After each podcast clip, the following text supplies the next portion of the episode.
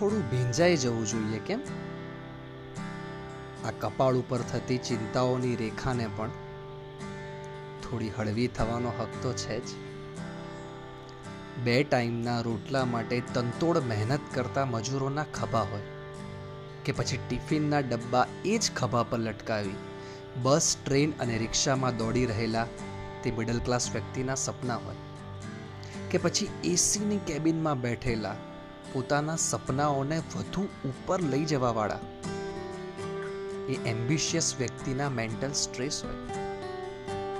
ભલે ને થોડીક જ વાર માટે, પણ તેને હળવું થવાની જરૂર તો છે જ. જવાબદારીઓ તો સ્કૂલની બેગ ઉપાડીને ત્યારથી જ શરૂ થઈ ગઈ હતી.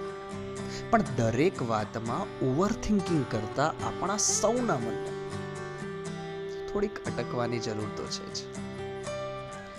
ખુશીઓ કયા સરનામાં મળે છે?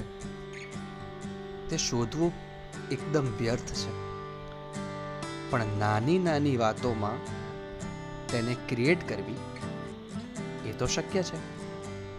તો ચલો ને બધું ભૂલીને એક નાનકડા બાળકની જેમ આ ઝરમર વરસતા વરસાદમાં ભીંજાઈ જઈએ.